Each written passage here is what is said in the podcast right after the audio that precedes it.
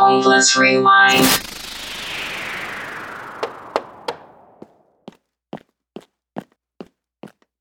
It's your fellow podcaster. He's tracked you down. Quick, let's cover this sound equipment. Hi, Swerdy.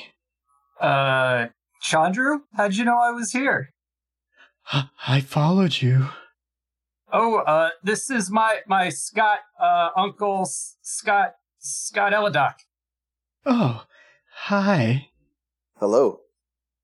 Swerdy, this may seem a little forward, but I was wondering if, if you would ask me to, to do a Pointless Rewind episode on Back to the Future on Sunday? Uh, you mean nobody's asked you? No, not yet. W- what about, uh, that guy Anthony? Anthony Ryan? Yeah.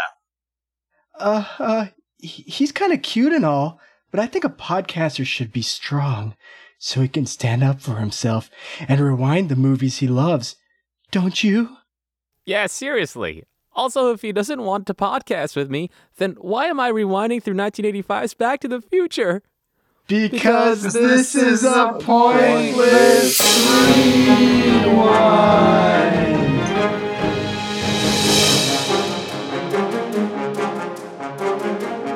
All right, guys, welcome back to Pointless Rewind, a podcast where we rehash, rewind, and rewatch our favorite movies. This is Chandru Vindran. I've got Anthony Ryan here. Hello, everybody. Got Eric Swerdlov. How's it going? Pretty good. And welcome back to Scott Ellerbrock, our, our very, very special guest. How are you doing? Hello. I'm great. Well, that's great to hear. But uh, so today we are talking nineteen eighty-five's Back to the Future. But before that, let's uh, let's talk about our last few weeks. Anthony, what have you been up to? Been watching anything good? Reading anything good? No, you don't read. You'll be happy to know that uh, you read? My wife and I have been watching. No, uh, I've been wa- rewatching X-Files. She's yeah. been watching it for the first time, and I'm sort of remembering what I missed out on. It's been a while. Right. So you're. I know you guys watched an episode on Halloween based on my recommendation, but you guys have been watching past that?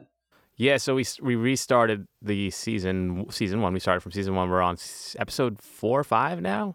Yeah, and she actually yeah. likes it. Are you on the Jersey Devil, or did you uh, did you just finish Conduit? This is how much I know. Ah, oh, you know what? Um, what was episode three? Episode three was Squeeze. Okay, we actually just finished Squeeze. Okay. All right, so you're on to Conduit. We're only three episodes in. But still, hey, that's something. Yeah, I mean... uh. Just uh, try to get her to, well, both of you to f- truck through the, uh, there's some rough patches in season one, and they're coming up. But uh, once you once you get past it, the show's, uh, I mean, it is my favorite do show. You, do you uh, compare the scores on IMDb, like the episode score? I don't, because the IMDb scores are always high for everything. Well, if you go through the episode scores, there's actually some that are in like the sixes, and I'm like, those are probably the low points. Yeah, so some of the scores will be low, but I think... When I say they're like, you know, they're usually high on IMDb, I mean there's never anything like lower than like a five unless you're like the Game of Thrones finale, which everyone hated. Well, I'm glad you're watching. I'm glad you, uh, I'm glad you guys are both enjoying it. The segues into Eric also watching one of my favorite shows, and I'll pretend that I don't know what you've been watching. Why don't you tell everyone, what have you been watching, Eric? Well, I've finished Breaking Bad, and I've, wow. I've started Better Call Saul. Ah, these are shocking revelations. I've also uh, changed my name to uh, Snake Plissken, and I am reliving Escape from New York. Dude, I was going to watch that movie. This is amazing. I was like, why Why does that name sound familiar? And it's because I've been reading up on John Carpenter movies other than The Thing and Halloween and, and uh, The Fog. It's a great but movie. I think you're going to love it. What do you think about Breaking Bad? Just roughly. Um, It's a great show. I mean, by, by the end of the show... I just can't stand Walt, but I think that's intentional by the writers. Well, yeah, that uh, that is pretty much how I felt. But uh, did the show break you the way it broke me? Because I'm more of an emotional wreck than you are. Uh, it did not. I mean, there were some sad parts, but uh, it did not break me. Your text messages were deceiving. I thought you were actually not enjoying it. No, no, I, I, I enjoyed the show. I just hate Walt. He he like gets like he bothers me. All right. Well, that's what that's that's the, that's the beauty of that show is like is how much. Well, for me, it was how much I enjoyed him at first. And I'm like, wait, this guy's... I fucking hate this guy. But, uh, all right, well, we'll move on to Scott. So uh, what show from my past have you been watching, or have you betrayed me and not watched something that I love? No, no, I've been watching all of them. Yeah? All right, describe them Describe them to each minute detail right now. Oh, they're great. Yeah, they're every one of them quick, collectively, were, you know, they're, they're good shows. All of them I'm happy with how they turned out, and yeah, a lot of exciting things in all of them. So, it's good stuff. I can't keep this charade going any longer, so... Well, hey, I did watch one interesting show today called Back to the Future, so that was pretty good. Great show. That was a T V... You watched the T V show? Uh, no, you watched the, the wrong thing, man, unless we're all going to podcast on the T V show here. Uh, man, I'm going to have to... Can't believe you watched the entire first season of that thing. I think... Did anyone actually see that show back in the day? What, was that a real show? Yeah, it was. Yeah, the cartoon. I watched... I feel like I watched it before this movie came out. And uh, I just I found remember. out it existed. Well, I mean, you better hurry up if you're going to talk about it on this podcast. So, well, you're wasting time drinking beer. I fear that you're not going to be able to watch it. No, I mean, I, I, I watched Back to the Future, which is the uh, the porno version. That did is you what... actually watch it? Did you actually watch it, or did you have to like go to the bathroom every like two seconds? I thought Eric said he was filming it. Eric, yeah, it originated with Eric. Uh, that's unfortunate. Uh, did you actually watch Back to the Future? I mean, there's no judgment uh, no, here. No, I, I didn't actually watch it. Really? No, I, I'm kind of judging you now. I sort of wanted to before this podcast, but just didn't get around to it. I'm really judging you now that you actually wanted to watch that. Because if there's one thing I know, it's that porn parodies are awful. But uh, all right, so what have I been up to? I have not been fapping to the future. I have not been watching the cartoon Back to the Future. I have been watching The Wire, which I know Eric loves that show. That was a great show. Yeah. I mean, I'm rewatching it, so this is my second time through it, so incredible show. It's incredibly hard to watch anything uh, on a like regular basis with a kid, so it's probably going to take me like another several months. But uh, yeah, let's uh, let's start with let's start talking about Back to the Future now, because uh, I'm assuming this is a movie that we all loved in back in the day. The only person I don't think I've ever talked about this movie with was was Eric. I'm pretty sure I watched it with Scott, but. Uh, I'm going to start with you this time, Anthony, because I know this is one of your one of the movies you wanted to talk about. When was the first time you watched it? Is today actually the first time you watched it? And if not, how did the movie change uh, upon rewatching it for you? Wow. Well, this is one of the few movies which I've actually seen multiple times, actually. Oh, wow. Multiple times in full. And I actually don't remember when I first saw it the whole way through. Probably in the nineties at some point. Uh, I do remember... Uh, back in the day, going to, again, I think it was Universal Studios. They had the Back to the Future ride. Was it Universal? Ooh, yeah. No, I, I mean, it's probably or, Universal. Or was it Disney Universal, World? Universal does all the I think rides. It was Universal. I remember going on that ride, and it was like this gigantic DeLorean, which fit eight people. Totally unrealistic. No, yeah. But it, it was one of those rides where it was just like, it just moved, right? It was stationary, but it moved, and then there was a big screen in front of you which showed you driving around and stuff. So it was really cool, actually. And uh, I'll never forget that. That was fun. But the movie itself, um, I feel like this is one of those movies that just keeps entertaining me every time I see it. It's just a movie I can just go back to and flip it on on the T V, and no matter where it's at in the movie, I'll enjoy it. I'll watch it through. Sweet. And so when was the last time you saw it before today? I'm assuming you rewatched it today. I did rewatch today, minutes, minutes before I used the bathroom before this. Just in time, just in time. And uh, no back, no future jokes or Back to the Future jokes there? No. Oh, wow, well, that I'm... sucks. No. Uh, before that, I think it was last Sorry, year. Sorry, Chandru, I just love how nobody is... Uh... That's all right. We're trying That's to tear right. you down. uh, it's all right. I'm, I'm sure to get a rise out of someone. Maybe if we watch Back to the Future, everyone will get a rise. But, uh, oh, I, I don't get it, Chandru. All right, go ahead, Anthony. I'm done. Man, no takers oh, on your jokes today. Yeah, I mean, this is this is weak sauce. We'll warm but, up to you. Uh, I mean, yeah, I guess you guys haven't seen me in a long time. So, all right, we'll go. We'll go to you, Scott. When uh, when was the first time you saw this movie? What'd you think of it then? What'd you think? And when did you? What'd you think of it now? Did your opinion change at all? Um, I don't. I was probably like. Five or six when I first saw it. I don't exactly remember when. But I remember loving the movie just because, I don't know, Marty was, was cool. And uh, I wanted to get a DeLorean and travel to the future or the past. I thought that'd be really fun. So that was my goal growing up. get a DeLorean so I go to the future or the past. Um, it's got to be a disappointing, disappointing childhood if no. that's your if that's your goal. Well, I mean, yeah, you got to start somewhere. Well, you know, compared to when you were a kid, you, you are in the future now. Yeah, I guess that, I made that it. True. But Eric, right. that was hilarious. Yeah. That was so funny, Eric. Bravo. But also, Eric, you're missing the key part of Scott's childhood, which is that he wishes he had a DeLorean to take him to the future, not that he could just live to the future. That's true. I did want the DeLorean. That was important. Yeah. Yeah. So, Eric, way to know your friend. And that DeLorean will just rust on you. Ignore Eric's rust jo- joke. Uh, oh yeah, the movie now. Um, yeah, it was good. I enjoyed it. Um, I remember it being like a kind of a family-friendly movie because there's there's no way my parents would have let me watch it when I was a kid. And so watching it this time, it was pretty family-friendly. There were a few scenes I was like, I'm surprised this is in here, but uh, the movie was was surprisingly very funny still. Uh, I, I enjoyed it. Do you watch it a lot still, or have is this like the have you seen it recently? Are you talking was, about like in college when we yeah, used to always say we were going to watch it and we never did? We didn't watch it in college? Remember we would set up to watch the whole marathon and then after and about didn't? ten minutes, uh, either I would fall asleep or you'd get bored or something would happen and then we would There's no way I got bored. It. I would re- rewatch things ad nauseum. I may have fallen asleep. You would have gotten bored and played SimCity on my computer and I would have gotten okay. pissed about that. I probably, but, uh, I probably got bored. Or fell asleep because we always tried to start the marathons at like two in the morning. But yeah, yeah we. That was probably... I think we tried to do it like ten times. Uh, yes, and we failed. Well, we did watch the Indiana Jones trilogy, but uh, surprised we didn't get through the Back to the Future trilogy. But Chandru, you're, you're not going to tell me they like made some fourth movie that's awful, right? No, like with Indiana Jones. I mean, do you want me to tell you that? It's in the works. They had a they had a Jimmy they had a Jimmy Fallon special like in two thousand fifteen where they had Christopher Lloyd and Marty McFly. I mean, uh. Michael J. Fox come on, so they had a pseudo sequel. I just watched it moments ago. It was not very good, but it it, was, it it did tap my nostalgia. But uh, what about you, Eric? When was uh same question I asked the other guys? You know what question I'm asking I, you? I can't remember when I first saw it. I was a kid. I mean, like you know, probably five, six years old, seven. I don't know. Are you copying Scott's answer?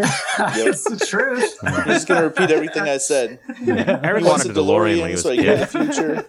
Exactly. You know, I wanted a DeLorean so I could go to the future and, and watch hey, the you're already there. You made it. And, and enjoy uh, that underpowered V six. Yeah.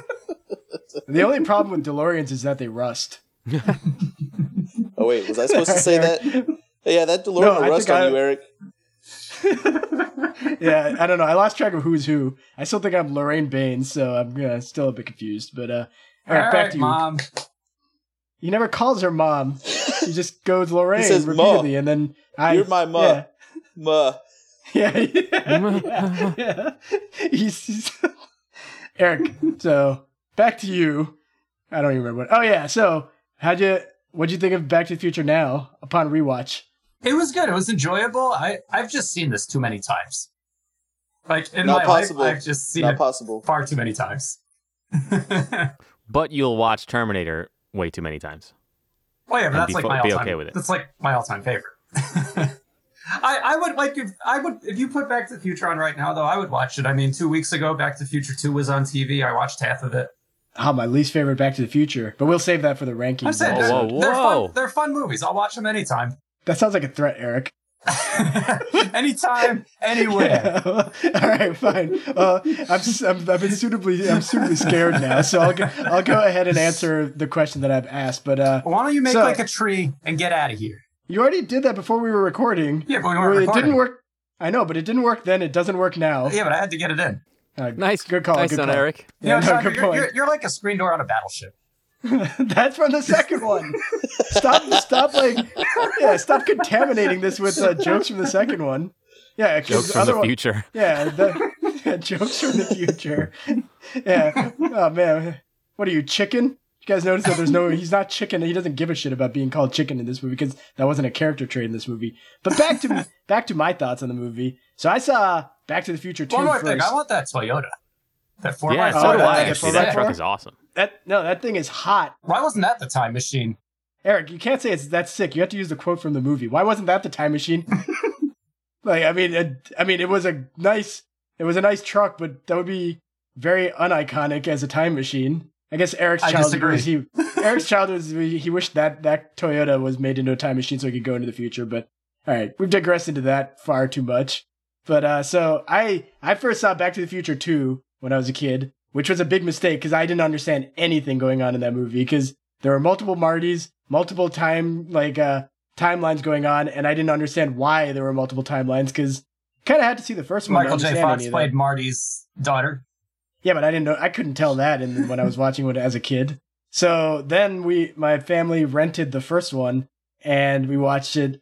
And I think I was probably like ten or so. And yeah, I loved it. I, I mean, super fun, super like super funny. Like I mean, I never failed to laugh at this movie. I mean, all the jokes work for me, even now. You know, most of the movies I watch are way more like dramatic. This is just like a fun time, and always have loved it. Always will love it. So. Nothing changed for me in that facet uh, upon watching it again this past week. All right, well, so Back to the Future, Marty McFly, uh, in nineteen eighty-five, aspiring rock star. He uh, he ends up going back in time when his uh, his eccentric friend Doc Brown uh, builds a time machine out of a DeLorean, and he screws up the past with his uh, his parents. Uh, his parents' inevitable meeting is made less inevitable when he uh, interferes in that. So. He has to fix that, and he has to get back to the future, to uh, back to nineteen eighty-five. But um, just generally, what do you guys think of the plot in general? I thought it was ingenious. Oh. And I'm not Eric, I know. But that's all right. I have to say, upon rewatching this, I'm like, man, this is a such a clever plot. Yeah. So clever. And, and the way they try to close up all the plot holes and all that stuff. I mean, yeah. It's not perfect. First of all, what the hell is he f- friends with this weird doctor? That's the one thing they never explained. This weird scientist. They purposely didn't explain and, and that, too. And he's a high school kid. They purposely didn't explain that. Some like some studio head was asking them, like, uh, why uh, don't we need to know why he was friends with uh, Doc? And they're like, oh, let's just let's not waste any time on that. Yeah, just assume, oh, there's like an eccentric guy who everyone told him not to hang out with, and every teenager's going to say, oh, screw that, I'm going to well, go hang you know, out with this I guy. Think actually... I want to take back what I said. They do answer the question. He's hanging out with him to use that ginormous amplifier for his guitar. That's the sole reason he uses Doc. I guess exactly. One could infer that. Yeah. But he uses Doc for he, he's not actually friends with him. He completely just uses him for his sound equipment. I mean, uh, look, time travel is, is such a cool subject, and especially back in when this was made, I think it really fulfilled a lot of people's dreams. Like, what would it be like if I could go back in time and to see it on the big screen? I mean, this is this is one year after the Terminator. I think six years prior to Time Cop. Uh, Star Trek had a few episodes of going back in time. Time Machine's amazing. It's an amazing subject. Well, so I'll, t- I'll talk my thoughts about the plot. So I think what struck me this time watching it was, I mean, the movie didn't improve or get worse or anything for me. But what changed for me was I was like, this movie is is sci-fi, but it's mostly it's mostly about Marty in the past hanging out with his parents, which it's so it's like. I was like, oh, this is like less an adventure movie and more like a a comedy, uh, just like a, you know, like a fun comedy. As I was watching, I'm like, the this movie, like, so the time travel stuff is a lot of fun, but that all sort of goes on the back burner, you know, like Marty has to, you know, fix what he's screwed up with his parents, but, uh, you know, that, and, you know, that's all got to do with time travel, but I've, I just love all the interactions between him and his family, or it is him and his parents. And that's like the bulk of the movie. And I was struck by how the time travel aspect is, you know, there's just the bit in the beginning and there's the bit at the end. And the rest is just like, you know, this comedy with him hanging out with his parents in the past. So, which is a huge contrast to the second movie, which was the first first one in the series that I saw. Because the second movie is just like all over the place with them going back in time, back to nineteen fifty-five again, going into the future and going and all sorts of time traveling hijinks. So I kind of like I like the uh, the simple nature of the plot in this movie. What about you, Eric? It's enjoyable. It's it's it's, it's very fun. It's very enjoyable. I do like the time travel aspect because it just uh, it just adds something to it. You know, like if it was like a genie sent him back in time, that wouldn't be as cool. I, I like that it's like a scientific machine. It just it it's it inspires your imagination, especially when you're a kid. The machine rusts, though. You know that, right? Yeah, that, yeah, yeah, yeah. The genie, de- genie won't rust, but the the vase that the genie is in might, if it's made out of metal. But uh, What about you, Scott? What do you think of the plot? I liked it. It was good. Um, rewatching it, I was trying to pay a little more attention to everything going on, and it looked like the whole movie was just a big accident. Because really, it looks like Marty is just trying to escape the terrorists and not get shot. And so he's driving, and I don't even think he understands that going eighty-eight miles an hour will put him into the future, because he's turning, and he, he's really just trying not to die. And then all of a sudden... Yeah. They, they going... He accidentally hit the time lever. Right, yeah. Exactly. Yeah, so yeah. Really the whole thing is just an accident. And so now he's in the... And he doesn't they're... understand any of that technology. Yeah, he's a high school kid. So now he's in the past, and he's like, well, how do I get back? Okay, I'll find Doc. So he does that. And he didn't mean to go back and see his parents, so he just, you know, he's sitting at the, whatever that, the soda yeah. shop, whatever it's called. The, yeah, and the sees ca- his dad, and he's like, oh, crap, it's yeah. my dad. And then, of course, he's trying to protect him. And then just, yeah. Just... I like the way he explained things. and, and you know what? You you want to say, like, no, you shouldn't interfere, but this move, movie set that sort of example for future well, time travel movies, that you can't interfere with the past. Like, yeah. before this movie, who would have, you know, why would he even think not to do anything? Yeah. It, it would no. just be natural for him to, to stand up for his dad. And I, I think that was a big thing with the plot, like, because all the time travel movies prior to this, I think, a lot of, like, uh, Robert Zemeckis and Robert Gale, who... uh Robert Gale was the producer and Zemeckis was the, the director, but they're the ones who came up with the idea. I think when they were pitching this to studios before that, all the studios were like, oh, like thinking like, well, first of all, they got rejected a bunch of times. Basically, all movies before that, like time travel, the past was already set, like nothing could actually change. And they wanted to make a big thing of the, like where everything you do in the past can change the future, which I think is awesome. But going back to you, Scott, saying how uh, everything was a big mistake. Don't you think Doc is kind of responsible for not explaining sufficiently any of the any of the like mechanics of uh, how to deal with time travel? Like, I feel like Doc gives him like the bare minimum of well, information. Yeah, I, I think Doc well, doesn't well, tell Doc him anything, think... but I don't think Doc knows anything. That guy is insane. That's, I mean, that's true. He has no Doc, idea. Doc, yeah, Doc is Doc is literally making it up as he goes. There, there's exactly. a reason everyone else to stay away from him. He's like yeah. a mad scientist. Yeah. He, he didn't properly vet his experiment. I mean, he's yeah. he's doing this test in a instead of going to some big corporation and trying to sell it, he's doing the test in a mall parking lot. Well, also, yep. as I mean, the movie implies that the time machine is like his first invention that actually works. Why would you tell if every other invention you've done has failed? Why would you put your dog in the time machine and test it on that? I think he, Unless, didn't he do something with the clocks beforehand because he was excited that they were all not, twenty-five I mean, minutes slow? Yeah, that they were all. I, I, I think mean, he just. That, the first, wait, I think he just set them behind twenty-five minutes, and he was excited yeah. that it worked. And the first, the first sequence of the movie, he made he has all those Rube Goldberg machines, and none of them work. But the clocks thing, is that really an invention? That's that's him setting his clocks twenty-five minutes early. I, I like, think that's Scott's point that he it thinks worked. That's an that's accomplishment because it actually it actually functions. So well, Doc, you, you know the the real problem is that it, it's really the Libyans' fault.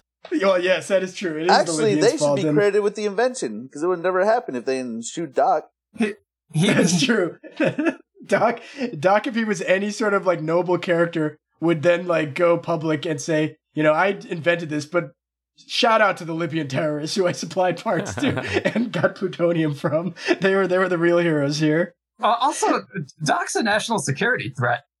Doc is a threat to everyone. He's accepting like, stolen plutonium from a reactor, which remember when they're watching T V, someone's talking about it.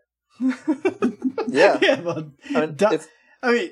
Doc? Yeah, you know, actually, it's funny. The plutonium is in the first scene of the movie where Marty goes to um, yeah. play his guitar. Yeah. It's like no, I mean, under one of the shells, they, they show it, which you never would have paid attention to if you're just watching this movie new. Oh, yeah. Well, literally every scene in this movie feels like it's either, you know, it's either pay- setting up something for later in the movie or it's paying off something earlier in the movie. So, like, you know, Marty, like, yeah, so the plutonium, the plutonium gag, you see the plutonium cart because you're going to, we're going to learn about it later. And Marty skateboarding in the future, in the past, and hitching on the ride of the on the back of his truck is, you know, so that he can uh, then invent the skateboard later on in when he's back in nineteen fifty-five. So like, and then he's drinking Pepsi fr- or sugar-free Pepsi in the past. He's drinking it, or he's drinking it in nineteen eighty-five, drinking it in nineteen fifty-five. Like everything is set up earlier. You know, Pepsi-free was not sugar-free; it was caffeine-free. Ah, my bad. But he asked for it for sugar. He asked for it without sugar when he's uh. I He's think they the did it on purpose because they had to make that joke. Because they wanted the joke where the, uh, the, where joke the guy with... behind the counter thinks he's asking for everything for free. Was that joke not possible with, if he replaced the word sugar with caffeine? Because he says, just give me something without sugar. If he had said, give me something without caffeine, would the joke not have worked? I don't know. I didn't write it, man. Eric, Eric this, did you just walk out of that? This is the exact same logic that, uh, that Doc employs. He invents something and says, I don't know if it works. I don't know how it works, but here yeah. it is. I just invented it. Oh, man. Eric Eric would have taken a, quite a shining to uh, to Doc. He probably Eric would have been the most susceptible Dude, to like hanging out d- with Doc. D- Doc like, does an experiment like I would have. Like I would have tested my time machine in the mall parking lot and just been like, eh, let's see what happens. Eric, are you sure you would have? I feel like one of us could have talked you easily into skipping every step and then like uh, uh and just uh, I, I feel like I would have uh, started putting my time machine together and then been like, fuck it, I'm bored. Just, that would be the end of that. That does sound like Eric. I could see Eric setting his clocks back twenty-five minutes and saying it worked. And that was his time experiment. He's like, there we go. I've done guys, it. You know, you know what's funny? It. My my all my clocks in my apartment are uh, ten minutes behind, so that when I wake up in the morning, I think I have to go to work quicker than I actually do. And then do uh, like teenagers walk into your house and then claim that your clock's being set back ten minutes are the reason uh, no, they're late no, no, to school? There's uh, no teenagers in my house. Oh, thank God.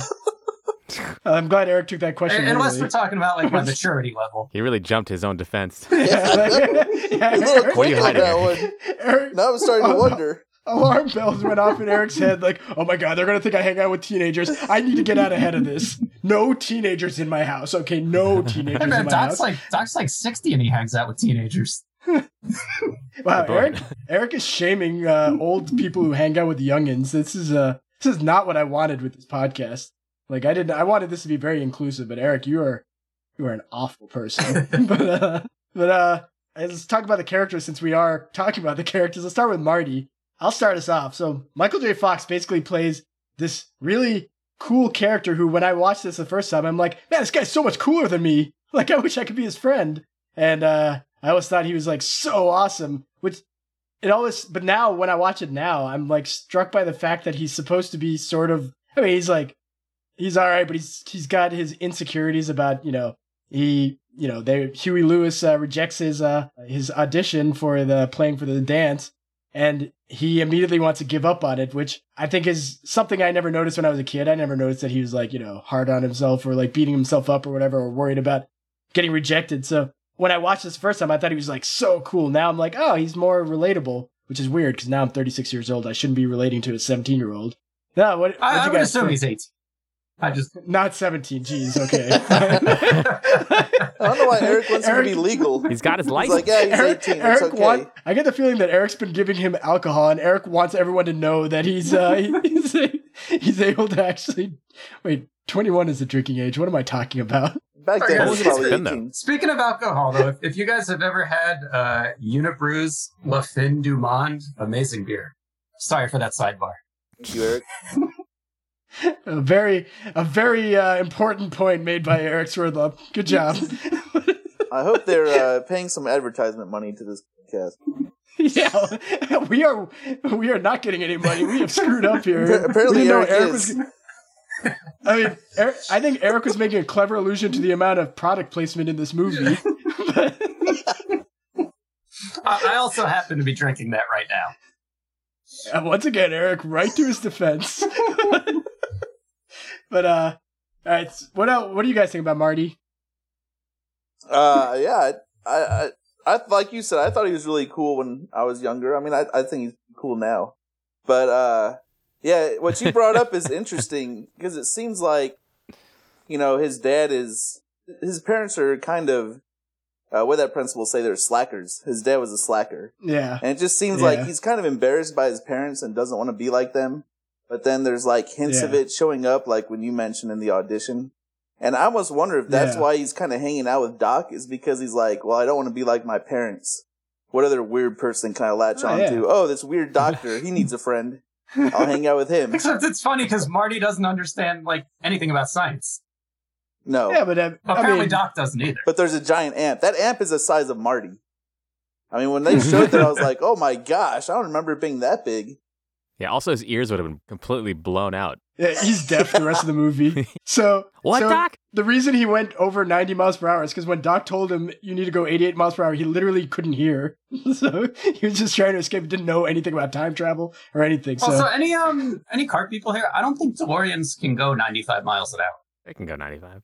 All right. Well, we answered that. Yep. There you so, go. There you have it. Anthony, Anthony, cool. All right, I looked it up. The top speed is one hundred nine. Why did you think they couldn't? Like, what What lodge? I thought like, I read, what? oh, you know what I read? The speedometer only goes to eighty-five. That's what it was. The car yeah, can the, go faster, but the speedometer only goes to eighty-five. No, but the in car in the movie has those, like, thingies on the side. So, of course, it can go faster. I don't know what those do, but they look cool. I think they're supposed to be, like, the, the exhaust for, like, the new, the plutonium or something. Like the, the car itself is not that, like, fast. It's not like a, like yeah. a sports right, car. Right, like, it, it looks, looks like a sports car, but it's got an underpowered V six. No, in the in the movie, remember he was saying you can't get up to eighty-eight on that stretch of road, and the road is like five miles. So they, they know that the car's not fast in the movie. Well, you know what's weird? It's a cool-looking car, though, like with the doors that open up like uh, oh, for to sure. the side. Like a Lamborghini. Doors, yeah. Uh, really quick, though, at the end, when he says we can't make we can't hit eighty-eight on this stretch of road, literally five minutes earlier, Doc hit eighty-eight on that road to go into the future. So I don't know what Marty was thinking, but uh, uh there was construction. You know, when, yeah. when Marty's filming and, and Doc pulls him right in front of the car, like yeah. I would have just stood there and filmed. I would have been like, "What are you fucking nuts?" Uh, Mar- Doc held him. Doc, yeah. Well, and here's the here's the thing that I learned about this movie. Doc is a horribly toxic relationship for Marty. Like, just a deplorable human being. He could have been killed. I mean, the movie could have ended in twenty minutes. Like, like, like what if the car didn't go Back to the Future and it just ran them over? Oh, exactly. Goes back. None the of this end. Other inventions I'm sorry, I'm sorry. In, in that clip, the car the car goes forward one minute into the future. My bad. This is probably why Doc actually... We talked about why Marty might have hung out with Doc. Doc probably doesn't want to hang out with anyone too sharp because he doesn't want anyone to question any of his logic. Mm. And so... Uh, That's a good point. Marty Marty was a nice and impressionable youth for him. But, yeah, he uh, kind of went along ruined. With everything. Also, yeah. you know you know what I was thinking during that scene? No, I don't. Christopher Lloyd is insanely tall. He is. He's like six five. He had a hunch over for all his uh, scenes throughout the movie, basically, because Michael J. Fox is like five five or something like that. But uh, Anthony, what'd you what'd you think about Marty? I thought his character was great. I think uh, you know you, you hear the the story that um, Stoltz Marty was actually played initially by Eric Stoltz. Yeah, and I've seen some of those clips, and yeah. you just don't get that the car- the real like Michael J. Fox Marty just McFly. Has that personality, right? He does, yeah. and it's perfect. It really yeah. does. I, I couldn't even imagine it without him. In yeah. fact, all the characters, I, I have to say. Marty's got that spastic, like, it's almost, it's, like, cool, but also spastic at the same time. It's, like, yeah. so endearing throughout the entire movie. Like, I thought he just looked so cool, but, like, watching it now, I'm like, he's so bumbling throughout the movie. And it's, it's he's hilarious. He's always trying to, like, clean up his mess, and he just keeps creating another one. Eric and Scott, do you guys know about the Eric Stoltz thing? Yeah. I did actually in the in some of the scenes where uh, Marty's driving away from the Libyans. That's actually not um, Michael J. Fox, uh, but they didn't refilm the scene. They kept the footage. Yeah, and I mean Eric Stoltz apparently was way too. Uh, they wanted Michael J. Fox, like Robert Zemeckis wanted Michael J. Fox, like initially, but uh, couldn't get him because he was doing Family Ties. And uh, is this movie before or after Teen Wolf? I think it's before. I think it's before. Yeah, I don't know. I think it is before. Michael J. Fox was unavailable because of Family Ties. Robert Zemeckis or Steven Spielberg or someone asked asked the showrunner of Family Ties to let Michael J. Fox know that they were interested in having him on Back to the Future. And that guy uh, kept the news from him so that uh, he wouldn't leave the show. But then when Eric Stoltz was uh, not doing a good job as Marty McFly, they finally got the word to Michael J. Fox, who like took the part without reading a script at all. Eric Stoltz apparently played the part super dramatically and like with minimal humor. And so they had to fire him midway through. Yeah, the, I mean, th- this is supposed to be a funny movie. Yeah, and Robert Zemeckis said that was like the hardest part. Like they're making all these jokes when Marty's in the past about things from the future versus the past. Well, and Eric Stoltz apparently was like a method actor and like so insisted everyone call him Marty and wouldn't answer to like Eric or anything. Oh man, Eric would be happy about that. Yeah, guys, I, I only go by Marty starting right now. No, you go with by Swerdy.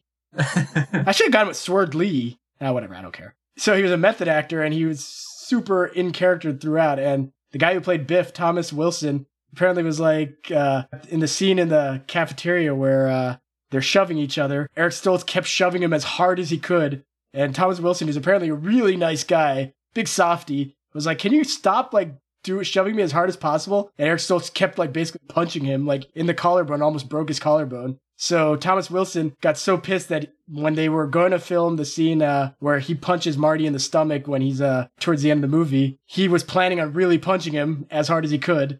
But by then, Eric Stoltz had been fired, so he never got his got uh, got to get back at Eric Stoltz. Oh, poor well, I, I think that's a good segue into Thomas Wilson. I, I think he kills it as Biff. We got to get your thoughts on Marty first, though. Well, Michael J. Fox nails it. I think I made that clear already. And, I mean, look, Mar- Marty is...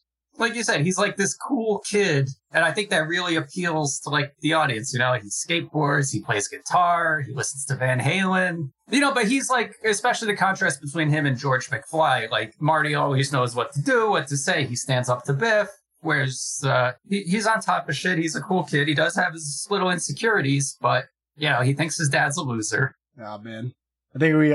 We've all probably thought that at some point in our lives. It's interesting, the whole thing about his dad being a loser. Bob Gale came up with the idea of the movie because he saw a picture of his parents like in high school and was literally just thinking like, would I have been friends with my dad in high school? Probably not. The whole premise of the movie was basically um, to just have Marty meet up with his parents and see how, you know, see how those interactions would go. But uh, let's move to Doc, since we talked about him a little bit, and he is the second main character in the movie. What do you think about him? Well, stick with you, Eric. What do you think of Doc in general? Christopher Lloyd and Doc. Christopher Lloyd nails it. He he is great at playing a crazy person. he's uh, he's Judge Doom in Roger Rabbit, which I think was also uh, Zemeckis. I, I I love him. He makes the movie. What also surprised me on this rewatch was that he's not in the movie as much as I thought. I think he's in the sequel way more. In the sequel, I mean, he, like I always think of these as all three together because they just. You know, the second and the third one were filmed at the same time and released separately, and the, the second one starts off exactly where the first one ends. It's like, you know, you I've seen all these movies so many times since I was a kid. I just think of them all as one big movie. And and Christopher Lloyd nails it. I mean, he that was a great casting job. Probably better than casting Michael J. Fox's Marty. Jeez, it's not a competition, man.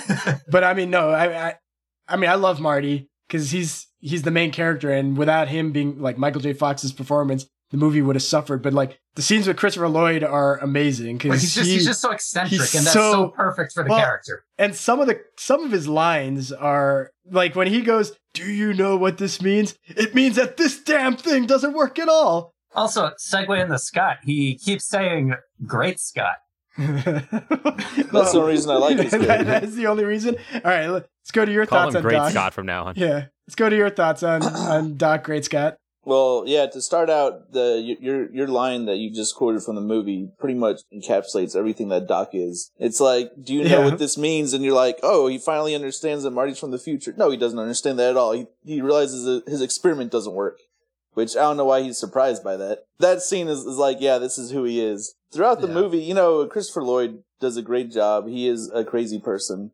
But man, I just admire how wide his eyes get every time anything happens. But you know, and I, I like think he's partially is... based on uh, Einstein, because Einstein was a little, um, you know, like he wasn't all there. Yeah, no, he did. He based he based it off Einstein and one other guy. I can't remember the, who else. But uh, anytime there's a scene with Doc, I'm just like, okay, what's going to happen now? You know, I know his eyes are going to get really wide. I know something ridiculous is going to happen. I mean, even at the end, when I thought I was used to his anti. Shows up and starts digging through the trash to throw it in the car. And, you know, of course, Marty's like, what are you doing? And he's like, oh, this is the energy now. So, uh, yeah, he's great. He's entertaining. Always uh, always exciting with him showing up in a scene. Yeah. What, what about you, Anthony? I, I love when he's at the end, when he's pouring the beer down into the, the tank and then he just throws the can anyway. It's like, what's the point of pouring it out there? Yeah. Those little things it's, it's are what makes it. It's that personality. Yeah, the, the little things. One, one yeah. of the funniest moments, and it's going to seem so weird to you guys, but was when he's on the clock tower and he's like trying to reach the the cable that was unplugged, and then like he's like trying to climb around the the um, the gargoyle yeah. uh, part, and the the flash of lightning, and then it like he gets so scared of it, and just his reaction was hilarious. And it's like those little things about the way he acts. The character yeah. are what makes his character for me. Uh, I thought he did a great job, just to echo everyone's. Yeah, I mean, I've seen this movie so many times, but every one of his lines, like when he's uh, telling Marty that your mother's amorously infatuated with you. And then he's like, look, there's a rhythmic ceremonial ritual going on on this weekend or whatever. Yeah. Rhythmic ceremonial. That was great. Heavy. There's that word again. Yeah, the heavy, the heavy back and forth is awesome, too. It's, he's so good. Like, uh, has something in the future affected the Earth's gravitational pull? Yeah. Oh, man. Christopher Lloyd is awesome. And, like, he was actually the, probably the reason I started watching Back to the Future two again, like, this week. Because I... I know I want to do that movie. Well, that's what like I'm soon. saying. He he makes the movie. Yeah, every, he really like, does. Because I, I don't remember all of his lines in the other two movies, so I'm like constantly excited when he's like talking in, as I'm watching the second one. But uh, he's great. I really liked that they gave him like an action scene at the end too, like that he got to like that the whole you know the entire experiment was like falling apart, and he had to actually like you know in the nick of time like swing down and save the day. And he's like, because he looks so. you know, not a prototypical he, like action hero, and he's like swinging down the down the power cord, and he sounds like completely in over his head as he's like frantically going ah, ah, and like ah, and uh, I don't know. Doc is awesome. That's why Doc's a good friend. Yeah, he, and I know. How many of you would have done that for me? I don't know that he did it for Marty. I think he just did it for his experiment because. You know, earlier when the car goes into the future, he's standing right in front of it. So if the, if the experiment doesn't work, he's dead. And so for the lightning, I think he just really needs that experiment to work, and he doesn't care about getting electrocuted or whatever, as long as the experiment works. I mean, this is his first success. Do we have, do we have any scientists here? What would happen in real life if you're holding two heavily insulated cords and you put them together as lightning is striking? Would that kill you, or because of the insulation does it do nothing? If you're not grounded, you should be fine, right? If you're wearing, like, heavy rubber boots or something like that, I think you're okay. I don't think we're qualified for this conversation. Uh, yeah, as long as you're not grounded, I think you're fine. I think if you're grounded, you're probably screwed. There are people that have been struck by lightning and they've survived. I just want to say, we've got, like, four reject engineers on this call. Hey, how am I a reject engineer? I, I oh, yeah, graduated. You actually, you actually graduated. For, my bad. I worked my for years as an engineer. No, I worked in a lab, bitch. Right? yeah. yeah, I don't know what you're talking about, Eric. yeah. Eric Eric insulting everyone. Alright, fine, fine. Only two of us dropped out of engineering. I feel like Eric has three mirrors over there that he's talking to. There's four of us in here all drinking a beer. Uh, that took me two seconds to figure that one out. that, that was a good insult. Uh, Sorry. Oh man. That's, right, that's so, why we bring Scott on. He's he's the insult master. That's why we have Anthony on to ex- clearly explain the understanding of the joke. For listeners like Eric. Yeah. Well, you know, you know, our fan base is not that big. I might be one of the few listeners. Our fan base continues. No, you, you clearly are not one of the listeners. I, I'm listening to two of them. No, Eric started. Li- Eric started listening to them. Oh, so, it was so actually pretty enjoyable. Wow, I, I had that never was... listened to a podcast before we started doing this. Well, I'm disappointed that you only think it's pretty enjoyable, but I uh, I'll work harder to make it purely enjoyable for you. All right, let's get back to the characters. We've digressed on insulting all of us like uh, enough here.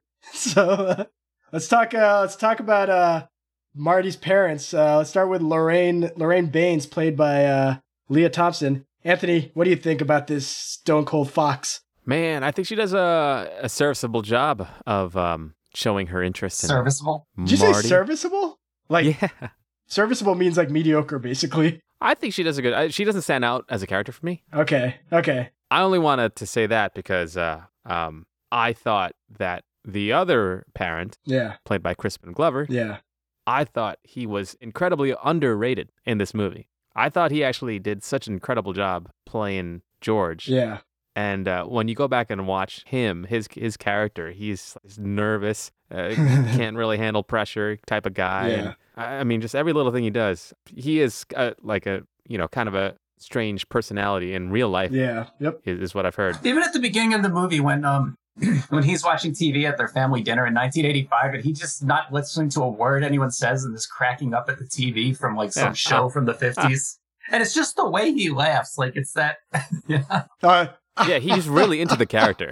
I mean, I agree with you, Anthony. I mean, I I probably give Leah Thompson a little bit more credit, but I mean, Crispin Glover Glover is probably my favorite character in the movie, even beyond Doc. Because I mean. I can relate to being an awkward, nervous, bumbling fool, which I guess both of those characters were that. And so it is a shame that he's both. Not in the second one, you know? Well, I mean, I mean, Crispin Glover apparently was super hard to work with in this movie, like demanding, like for for example, the last scene, you know, when they're back in the back in nineteen eighty-five, and Mar- uh, George and Lorraine are like now normal parents. Uh, Crispin Glover apparently had a big thing with uh, the director saying like, this is so unrealistic. He should not be like completely normal. He should be like some, he should have like a cut off shirt and like be, and not, he should not be, Biff should not be like working for him. He had some weird demands and they had to like work so hard to get him to just act normal for that last scene. And he did it against every fiber of his being apparently. And so, and then he, dem- he apparently demanded a lot more money for the second one. And so they're like, you know, we're not going to pay you more than like, I don't know if he demanded more than Michael J. Fox or Christopher Lloyd or anything, but it was like, no, nah, you're not going to pay you that much. I mean, he's awesome in the movie though. His character is so, you know, like what you were saying, just like so nervous, so lacking in confidence, he's so absent-minded, and like his mannerisms are so, so enjoyable to watch. Like the way he talks with his hands and like wild gestures. Uh, he must have been hanging out with uh, Christopher Lloyd a lot before, as they were making this movie. He is hilarious. I think Leah Thompson does a really good job of uh, basically being so horny for Marty. Like it's so, like it's so. It's not even horny. It's infatuated. I know. I know. I. God, I'm trying to keep this raunchy, man. No, yeah, no, infatuated, because she's like basically breathless the entire movie, like stump, like unable to like speak in Marty's presence. I mean, and Michael J. Fox is pretty. I mean, Michael J. Fox is a literal fox, so uh, it's not hard to see why he'd be. Uh, she'd be breathless around him. Scott is shaking his head, and you all smiled at the joke. None of you laughed. So, but anyway, Scott, what'd you think about uh about Mar- Marty's parents? They were, yeah, they did a really good job. Uh, Marty's dad was really, uh, I guess, annoying initially and very nerdy and in his own little world. And uh, yeah. was Crispin did a great job of portraying that. And then, yeah. uh, you know, it was almost to the point where when Marty came back and his dad was kind of normal, I was just waiting for something him to do something weird. And it, and it didn't happen. At the so, end? Th- yeah, the actor did such a good job that that's, I was like, okay, where is it? So, uh, yeah, he did a great job. And then uh, Marty's mom, yeah, of course. I thought it was funny how she was so infatuated with him. And then, uh, you know, after the dance, she's just like, hey, you, you know, you're you're a good friend. You got friend-zoned yeah. in, like, yeah, the span so... of ten minutes. Well, re- remember, though, they had that very awkward, they had the very awkward kiss in the car where she was just completely disgusted by kissing him. Still, but going from that kind of infatuation to the friend zone, that's impressive. I think that kiss just completely ruined it. Like, so Robert Zemeckis like and Robert Gale were big on wanting m- wanting to make sure it was Lorraine who stopped liking Marty, and it wasn't just that, oh, George saved my life, I'm going to go off after George, because otherwise they didn't think it would work as well. And but I do agree, it is a very quick transition, because it goes from infatuation to Marty gets basically pummeled and beaten up and taken out of the car. And in Lorraine's mind, she gets rescued by George, but to her, shouldn't she be like, oh my God, what happened to Calvin Klein? He's like, he got beaten up by Biff. Where is he? But nope, she just goes off to the dance and just dances. Then she's like, oh, Marty's up there now playing uh, music. And then, yep. and then like, she's, you know, she like sort of gives him like some shade about his music, saying that was really interesting music. But then, yeah, exactly. Yeah. Yeah. But then inex- inexplicably, she then says, Marty, are we ever going to see you again? And I'm like, wait, what did he did he in, did he tell you, like, hey, after this date, I, you will never see me again? Or it's like, well, Chandru, that's part of the reason why I think Lorraine's, and it's not uh, um, the actress's fault. What's her name? It's it's not Leah Thompson's fault. It's the character is is very like one dimensional, and and I think it's like oversimplified. Like she's going for she's like oh like fawning over this guy, and then all of a sudden, oh no, this guy saved me. Now I'm gonna be with him. Well, I, I think it's funny when she's uh, telling Marty's sister in the beginning of the movie at dinner, like, girls shouldn't chase guys.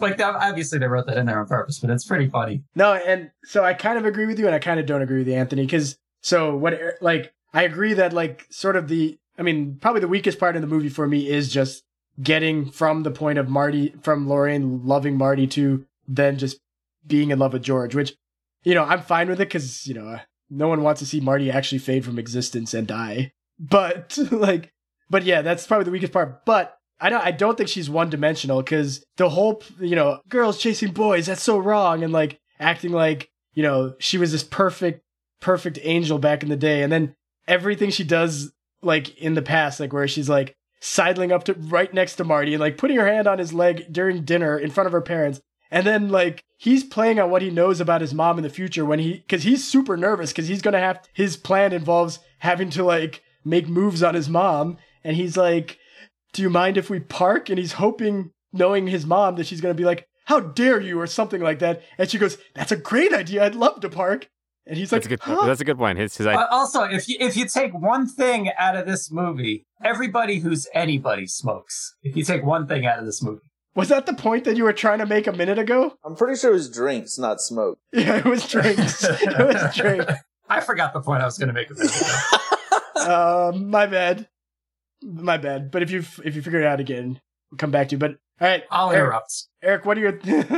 I mean, there is one thing about her character change where, you know, I do think it's a little extreme that she goes from being super infatuated to not being interested. Yeah. But yeah. the scene with, with her and Biff, to me, that's that's a kind of a brutal scene, actually. Um, yeah. You know, it's pretty yes, much like her about to get raped. It's basically like a rape and scene. I it was is like, a rape how scene. Is this a family movie? I mean, just that one scene, I was like, wow, that's that's that's pretty terrible, actually. And so I can see if she gets saved from that. And her acting in that scene, I thought was amazing. Because she just looked so scared and devastated and And George but then she attacks her. Biff see... when uh, when he's about to pummel George. I agree. That's like a super dark scene in the movie, and partly because the movie came out in the eighties, and I'm pretty sure everyone just glossed over. Because I know when I watched it early on, I glossed over it. I wasn't like thinking like, "Oh my god!" But like now watching it, I'm like, "This is kind of like," especially the fact that they sort of like make Biff into their manservant at the end of the movie. It's like, do you really want your wife's potential rapist hanging around? Around right. the house with us? Yeah. But George put him in his place. Yeah, but... But still. Yes. I mean, and the, you could tell that that wasn't the first time he's tried something like that. So it's not yeah, like... it's... He was pretty comfortable there. So yeah, that is kind of... It's, it's kind, it is an uncomfortable scene for me. It's slightly uncomfortable because obviously nothing happens in the movie, but you know, like, not a cool... Not, not cool by Biff. Eric, really, really quick, what are your thoughts on uh, George and Lorraine? And then we'll talk about Biff. I think they're great. I mean, they they nail the parts. You know, Marty needs to have these interactions with his parents, and he does. And it's a little awkward, and it's supposed to be. Scott, what are your thoughts on Biff Tannen? I guess other than the fact that he is almost a rapist. Yeah, that again, that scene is horrible. Uh, yeah. Other than that scene, I thought he was pretty funny, actually. Um, because yeah. he just, he really wants to be the protagonist, and he just can't. he just can't, he really wants to be the protagonist, or the antagonist, yeah. but he just can't get over yeah. Marty. And Marty, you know, is, is is just this little kid. I mean, I guess they're both in high school, but Biff actually looks like an adult, whereas Marty looks like yeah. a kid. Eric thinks Marty's eighteen. I think he's like fifty. And maybe Biff is eighteen. But it's just, yeah, he's just a bumbling, I don't know, he just, I guess, uh, a jock. And he can't do anything right. I think he's great. Yeah, he's really good.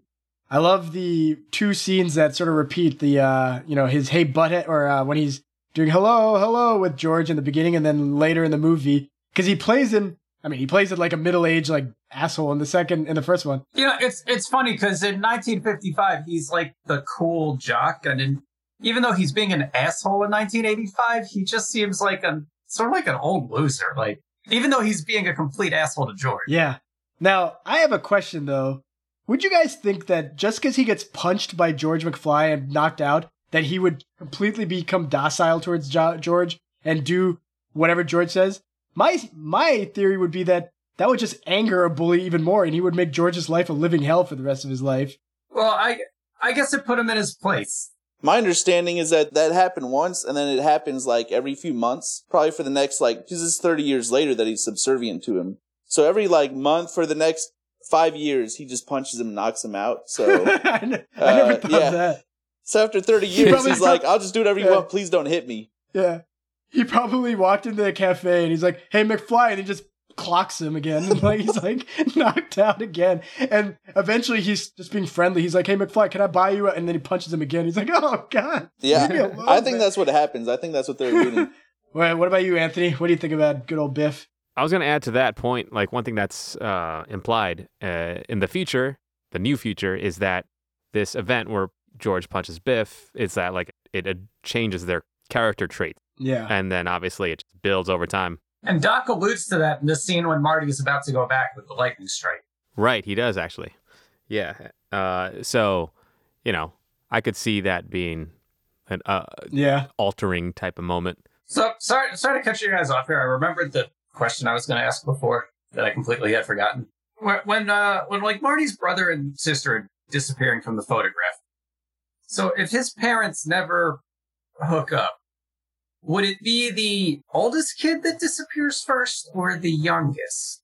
My sister asked the same thing while we were watching. Your sister asked you the same question? Yeah, she asked me the same question about four hours ago when we were watching the movie. But I was like, why wouldn't it be the oldest? Because the youngest, there's still a chance they get together and have the youngest one. But if the oldest is not... Oh, I, okay, I see what you're saying. There's still a few more years for them to hook up right. to have the younger there's the kid. Potential, yeah. But the older one, it was just too late and it didn't happen. No, the older one, if they don't hook up at that uh, dance, he's screwed. It's all over yeah. for him. So his older brother's thirty years old? Eric, I thought you were actually going to ask a good question. I thought you were going to say, when they come back into the picture, why do they look the same as the original picture when they, they're clearly different? That was my well, question. Well, maybe the kids' personalities are just the same, but the dad's cool. No, but they're dressed different. They look different. They act different. Everything is different with his family. Wait, are you saying that that's, that doesn't make sense? But they still could have went on that trip to Disneyland or wherever that picture is. Their personalities are different. Because the, they have different upbringing now, because their parents... Are... Right, so shouldn't they look different in the picture? Oh, that oh, that's what you meant. Okay, yeah, that that's what you meant. Yeah, when when the picture's restored, why wouldn't it look like the new future? That's a good point. I thought Eric was going to ask that, and I was going to be proud of him, but instead he asked whatever... I don't even remember what he asked anymore. you, you couldn't make great Scott proud, Eric. I'm sorry, Scott, but I'm, yeah. so, I'm sorry, man. If if everyone, if all the other siblings are are have changed... when he comes back to the future, why hasn't he himself changed? Because he's been in the past. But you could, uh, he's changed the future. Except he wasn't in the future that changed. Haven't you seen those Marvel movies? It's a timeline. You know, the timeline, he's the one that's changing it, so he's outside of it. Well, this goes back to the Terminator. I think there's alternative timelines, and he's altered the timeline. He's now in the new alternative timeline, and the old timeline still exists. He's just no longer in it. We got, we got eighteen minutes, so let's get... Let's get Anthony's thoughts on Biff and then Eric's thoughts on Biff. I think, uh, who's who played, what's the actor's name? Thomas F. Wilson. I think uh, Thomas F. Wilson plays Biff really well. Plays, is such he makes him so unlikable. Yeah. You know, he's he's a bully. He's he's that guy in high school that you just hate. Yeah. You, you, ah, oh, man. You know, you, you have all probably want, know one yeah. of those guys. I, oh, yeah, no, I, I had ass bullies who, not ass, asshole bullies, but, uh, yeah, and and to see that uh, turnaround at the end where now he's the one yeah. that's, you know, washing your yeah. cars and buffing them out. Yeah, that's that makes it so much better. Yeah, and uh, all right, Eric, what are your thoughts on Biff? It can be exactly what you, you said last time. Like, he nailed it. I, I think I, I think he nailed it. I mean, what, what else do you want me to say? He does a great job in the role. Um, yeah. Biff is your stereotypical high school bully, and he. He does a perfect job at it. He's not too bright. He's a jock. He yeah. you know, resorts to fighting right away. He's exactly what's needed for the role. Well, he also has a much bigger parts in the second and third. And he's got a very sweet Ford. He does. That I would love to have. You know, even before things got dark with Lorraine, he was trying to kill Marty. Like, I mean, it's, I mean, things he are was already going to squish Marty between him yeah. and the manure truck. But yeah, I mean, it, he was already on this homicidal, like, he was hell bent on killing him. So this is things were already uh, going down the tube with uh, Biff Tannen. But uh, he definitely has a bigger, you know, he's definitely a bigger part of the second and third movies, or at least, uh, you know, the character or the actor. Well, his ancestor part. In the third yeah, movie. Yeah. In this one, he pops in every now and then, like, you know, aside from the whole he's trying to rape Lorraine part. The fact that Marty's expecting George to pull him out of the car and it turns out to be Biff is still a great reveal.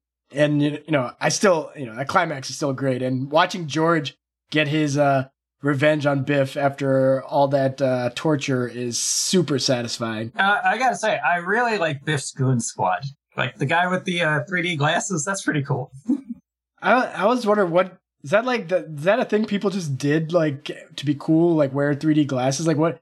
It's really hard to see in those if you're not watching a three D movie. No, that's okay. We don't have to. But, uh, all right. but, uh, did you guys, did you guys hear the, that uh, the DeLorean was not going to be the time machine? That it was supposed to be like, really? Like either, it was supposed to be a refrigerator or something inanimate, and they were going to put it in. Like that movie Hot Tub Time Machine? Oh, man. They were going to have to be make it something inanimate and have it like in the back of like move it in the back of a truck, like physically, like Doc would be moving it in the back of a truck throughout the movie. And this movie would have, I mean, the DeLorean is awesome in this movie. I mean, the DeLorean's iconic. I mean, it, I, I can't imagine this movie without it. I mean, the climax of the original movie was that like the way to travel through time was apparently to be in the refrigerator or whatever during a nuclear blast or something like that. And so they were going to take the fridge to a nuclear, uh, like a nuclear test site. So Doc would have to like nuke California every time he wants to time travel? Something, something like that. Well, the plutonium, I think, takes care of it. But like in the past, he would have had to go to a a uh, a testing site. And I can't imagine the clim- like the climax of the movie being any good if that had to happen. How would you do the whole lightning strike thing? Yeah. Well, I mean, the lightning... Eric, Eric missed the point. That's, there wouldn't be any that's light. His biggest concern about changing the DeLorean for a refrigerator is how would you do the yeah. lightning strike? Who cares about anything else? How would that lightning strike work? It would probably work easier if it was a refrigerator, honestly, because you just put the refrigerator in the middle of the road, have that little hook on it, you're good to go. Yeah, but how, how is a lightning strike the equivalent of a nuclear blast? No, it's the uh, the plutonium is the nuclear reaction. You need the nuclear blast to do the nuclear reaction, or you can have the one point two one gigawatts to initiate the nuclear reaction. But uh, I, I do have some nitpicks about that ending, though. It's my one major nitpick with the, the actual ending, and it why why did they have to have that stopwatch, that st- like that timer go off, and then Marty's the car is not starting? I'm like, the stopwatch though, like why would the timer went off? Based on that, Doc would have made his calculations. You know, for him to hit the, the wire at the right moment. Like, the lightning strike should be late, basically. The movie should have been like, Doc does this, and the light, and you know, the lightning flashes, and then the DeLorean drifts by ten seconds later. and uh, that, that wouldn't be as entertaining. I know. This is one of his experiments failing, but it succeeded. His calculations yeah. were off. Yeah. He was but, off on the luckily... calculation, but because he was ten seconds behind on his calculation. yeah, yeah. Yeah, he's just he's just really, really bad at being a scientist. Like, literally the only thing he ever did was invent the time machine. Everything else is a failure. Well, let's uh let's talk about our nitpicks then. Anyone else have any nitpicks to uh or actually let's talk about let's talk about the music really quick, because that's iconic. Music's great. I, I got nothing else to say about it. It's great. I think we, we we only watch movies with good music. I think that's our like that's our that's our criteria. This is true. The score is so it just makes us feel so adventurous. And uh, it it really goes well.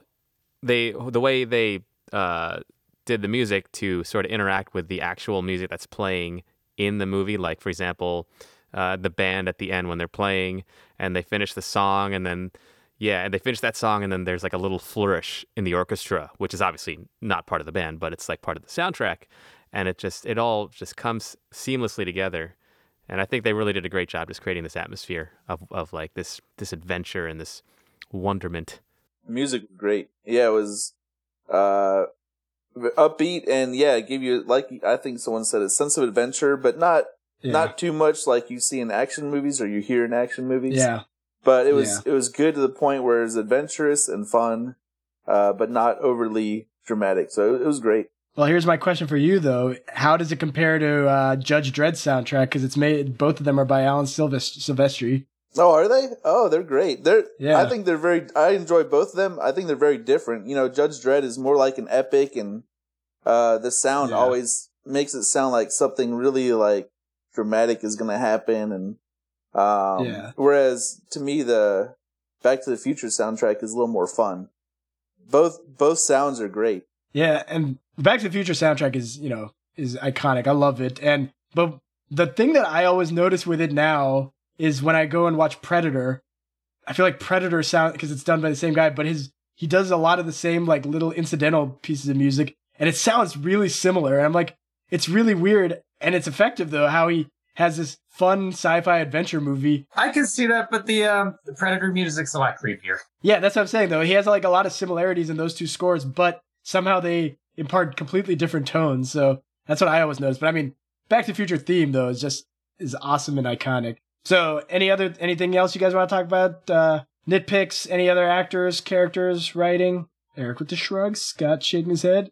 Anthony, no words. I, I pointed out. I pointed out my, my issue with the pictures. So uh, there are, there are a few other like little things, but the movie's too good for me to nitpick too much.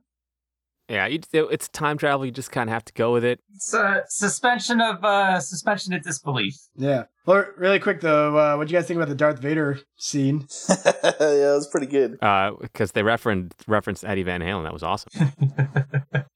The mixtape. As a non-Star Wars fan, though, I love that it's both a Star Wars and a Star Trek joke, though, because he's... Right, Darth Vader from the planet Vulcan. Do you guys know that scene is like three minutes long originally, and they deleted they deleted almost all of it?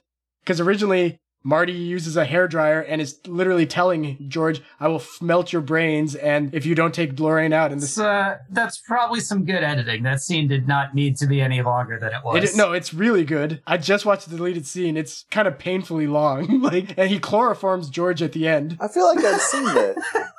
You might that have watched sounds, the deleted scenes then. Yeah, because yeah, I was going to say, that sounds kind of familiar, actually. Yeah, that... I did see the hairdryer in his in his belt, and I'm like, what is, why does he have a hairdryer there? And it's what he uses to threaten him to melt his brains. But uh, that's one thing about this movie. I feel like it's really tightly edited. It's so good. Like, every scene feels, like, purposeful, and there's nothing, like, there's nothing really boring in the movie. It's just, like, every like I said earlier, like, everything at the beginning is setting up stuff you're going to see later. And, like, everything in the middle is, like, paying off, or everything in the middle and the end is, like, paying off stuff you've already seen. Or uh, all the little gags that they've set up. So I think the movie's, like, perfectly edited. But uh, let's do our reviews. Start with you, Eric, because you're the most drunk. This movie's great. It's a lot of fun. It's one of those ones that, is, you know, if it's on T V, you just watch it, or you just you just go find it on Netflix and you watch it. Like, it's just, it, it's a great movie. You could watch it anytime. It's it's just a lot of fun. Like, you know, it's not it's not serious at all. It's not super in depth. It's just enjoyable. Eight out of ten, must see. All right, Scott, you're a penny for your thoughts. Uh, yeah, I thought the movie was really good. Like Eric said, I mean, it, it's a lot of fun. You can you can almost start watching it in the middle, and you'll miss some of the little gags, but you'll get all yeah. the you'll be laughing in the movie no matter when you watch it, just because uh, Michael J. Fox and Christopher Lloyd are are so good. I mean, everyone else is good too, but it, it is a lot of yeah. fun. Uh, I was laughing all throughout it, which I didn't really do, but it was great. Um. I'll give it a, uh, I'll say eight and a half out of ten. Sweet. Must watch. And you mentioned, must watch.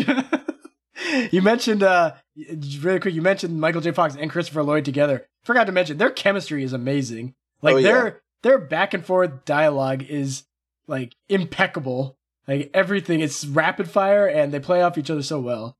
But one thing you were saying, that who was the other guy, who was the guy that was going to uh, be Marty McFly? Eric Stoltz. Eric yeah, Stoltz. And you said he was a method actor. I cannot imagine yeah. him being really dramatic and serious with, like, the doc next to him in a scene. That would just be ridiculous. Um, so, yeah, they, they did great. That's the thing. Every I think everyone on the crew, like, felt that he was that it was not working with him. And, like, eventually they just had her, like, we need to get rid of him, like, get rid of him because it's not working. But, uh, Anthony, what are your thoughts? And I, I'm not going to pay you anything for these. That's okay. I'll do it for free because yeah. this is actually one of my favorite movies. Yeehaw! Yeah, so I think I might be giving this the highest score I've given a movie on this.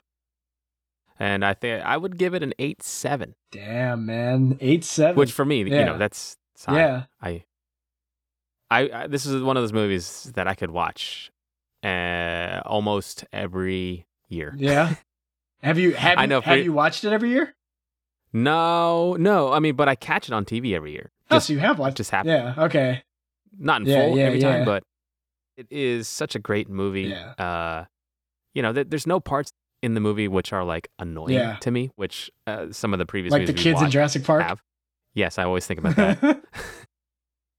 But, yeah, this is one of those movies. It's, it's just great. I think it's, like Scott said, a must-watch. I think Eric also said that. Eric said it said first. It. Like Eric said, it's a must-watch. All right. I'm going to uh, go back in the time, back in time and say it before you. You already said it before me. Uh, well, my thoughts.